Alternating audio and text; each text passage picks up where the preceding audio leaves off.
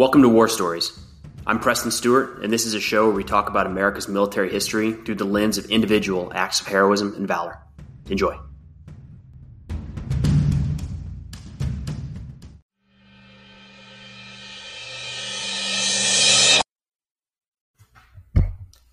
All right, today we've got the story of the Karbala Provincial Headquarters raid in Iraq in 2007.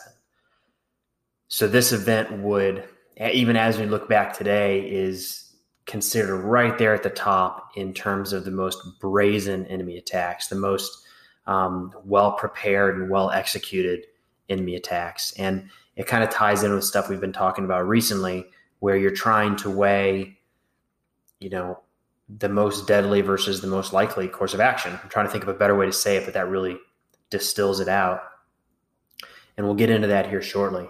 But as a little bit of background, Karbala sits outside of Baghdad, just a little ways to the south and west. And in 2007, we're really getting to the height of the Iraq surge.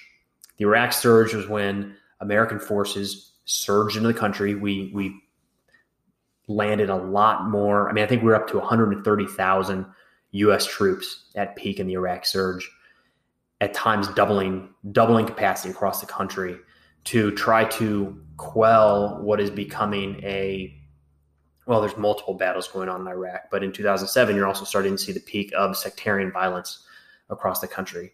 You also have some overlap where there is a rather strong Sunni insurgency, and then you have a more nationalistic Shia insurgency. It's a mess. Iraq is is on fire. So units across Iraq are fanned out into city centers, just like we'll see in Afghanistan throughout the last 20 years. We're trying to be around the population, trying to influence um, support for local government. And again, the concept with counterinsurgency and with low intensity conflict, which is generally what we would call Iraq and Afghanistan, you want to be around people to show that there's support. The, as soon as you move away from the people, then they're at risk of being influenced by whatever adversary you have. In Karbala, Americans had set up a base around the provincial headquarters. It's the government building in Karbala. It's not huge. It's a pretty small, um, pretty small building. But there's Iraq. They're tied in with Iraqi forces. Remember, we have to we have to get these Iraqi forces to the point of being able to carry out these missions and do everything. So there's Americans tied in with Iraqis guarding the, the uh, provincial headquarters building and the main gate. And the idea is just to be amongst the people. Now, being amongst the people raises some challenges because not all of the people are always interested in you being there. And there's a wide array of who might be on the other side of the wire who might be in the building that looks into your base. Just because somebody's not carrying a weapon or just because they're not, you know, calling in a mortar strike or, you know, directing a mortar strike via radio against your position doesn't mean that they're not facilitating or helping the enemy in some way. And this is what makes this type of warfare so complicated. How do you do that? How, how do you especially when you're talking about what we're going to get into is a group of you know 20 year old soldiers how do you get into this deep counterinsurgency mindset where that person that's looking at you, like what percentage do they have to be on your side, if you will? Like, is 51% good enough? Um, what if they help the enemy on three days and help you on four? Like, is that enough? Does it need to be all in? I mean, it's, and how can you fault them either way if they've got people on, if, it's a tough spot for the Iraqis, and I don't mean to, to underplay that. But it's a tough spot for the American soldiers as well that are trying to figure out how how do we treat these people around us? Are they all friends? Are they all enemies? You know, the truth is it's some incredibly complicated mix in between. The leading up to the raid on Karbala provincial headquarters, there were some signs that things may have been out of the ordinary. One of them was a Iraqi unit that showed up, which wasn't out of the ordinary, but they were kind of looking around and taking pictures when maybe they they wouldn't otherwise. What do you do with that? How do you prove that that guy taking a picture in an Iraqi uniform isn't? It's a challenge, right? It's it's it's a muddy war.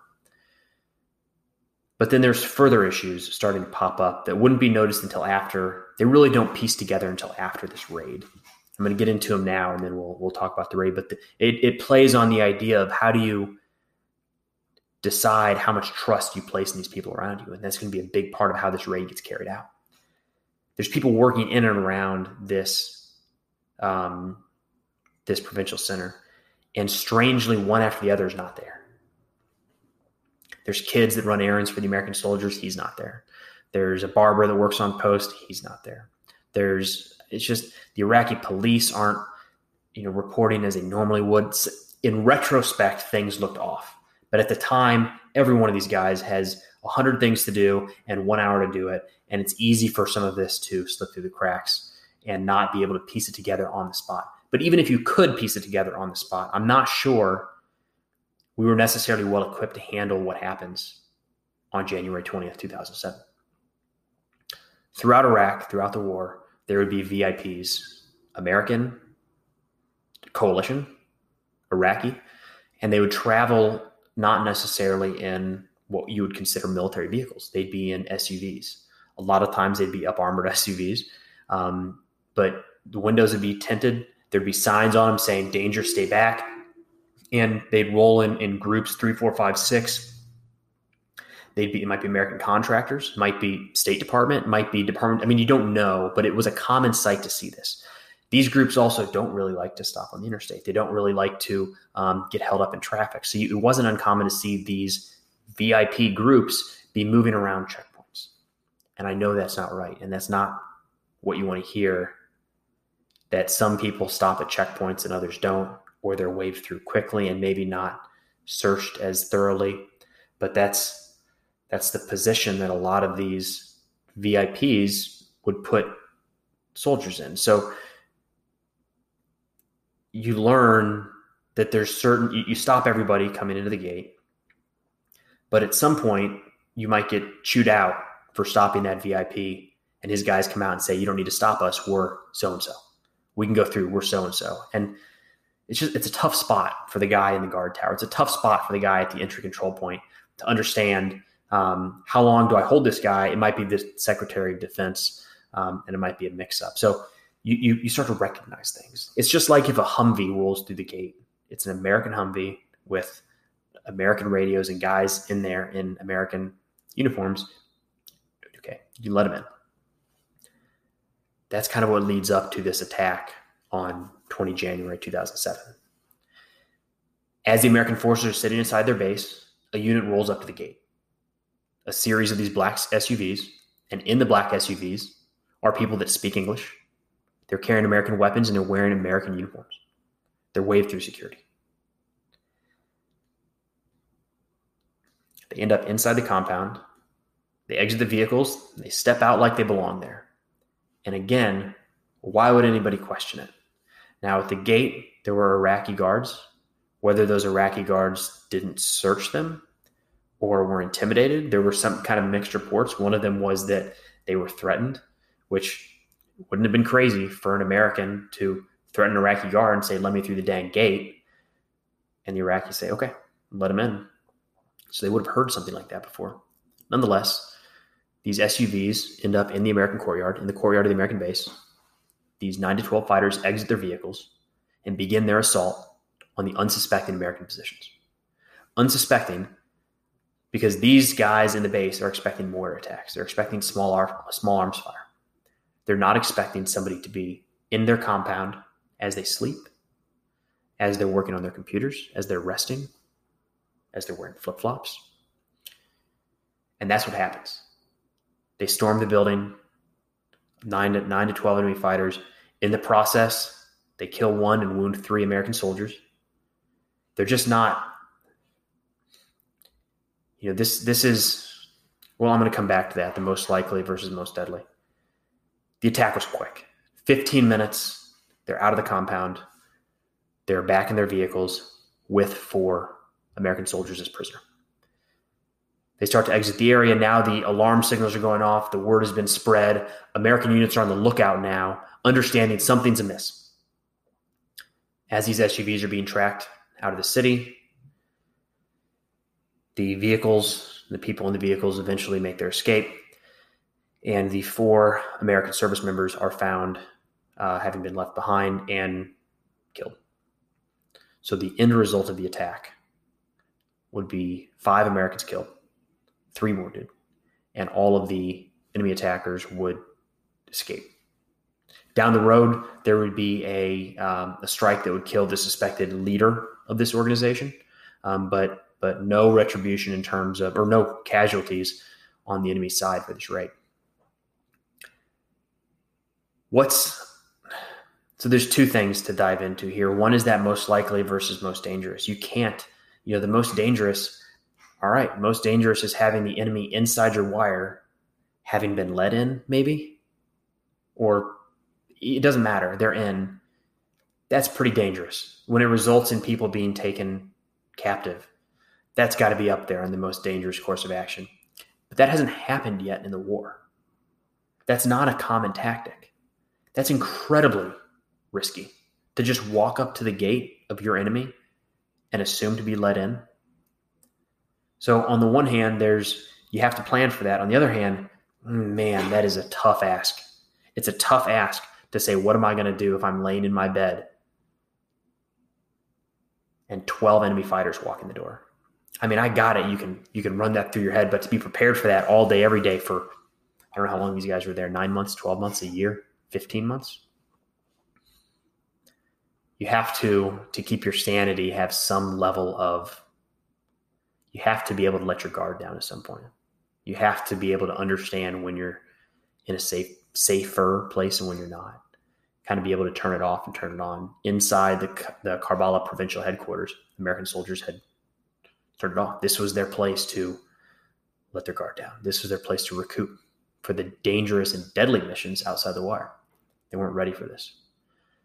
But it goes back into how do you trust the people around you? It's not hard to understand if you're an Iraqi watching the, the gate it doesn't take some high advanced degree to understand when guard changes occur. It doesn't, you can watch these vehicles traversing Baghdad and Karbala and say, man, if I could just get one of those SUVs, that'd be a heck of a lot easier than getting an American Humvee. I wonder if they'd let me in. It's not hard to come up with the plan for this attack. What's hard is the execution of it. There's been a lot of and it, it, it, differs from what you'd see later in the war as well. Later in the war in Iraq and Afghanistan, you would see these attacks where people would try to get in the gate and they wouldn't be about taking hostages. They'd be blowing themselves up. So it'd be suicide bombers. It's a totally different tactic that would have, in this case, probably would have caused more casualties if they actually had driven in and detonated a vehicle. In turn, there was a lot of skepticism about where this attack originated there was a lot of thoughts that there was some training or resourcing from um, from nation states. There was a finger pointed at Iran. I don't know, as we sit here today, how proven that claim has been, but it's also not crazy to assume that Iran. Well, we know that they were, as you'd expect, heavily involved in in any military action that's taking place right across the border.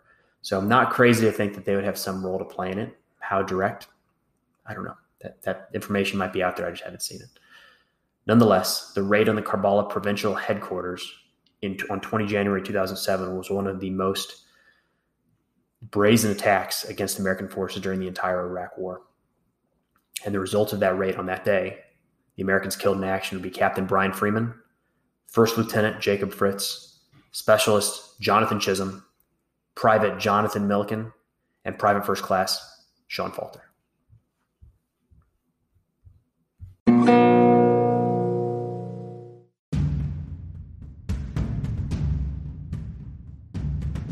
Hey, thanks for listening to War Stories. If you get a chance, it'd mean an awful lot if you could head over to Apple or Spotify or wherever you listen to your podcast and leave a review. It helps others to, to find the show. But thanks again for listening. We'll see you next time.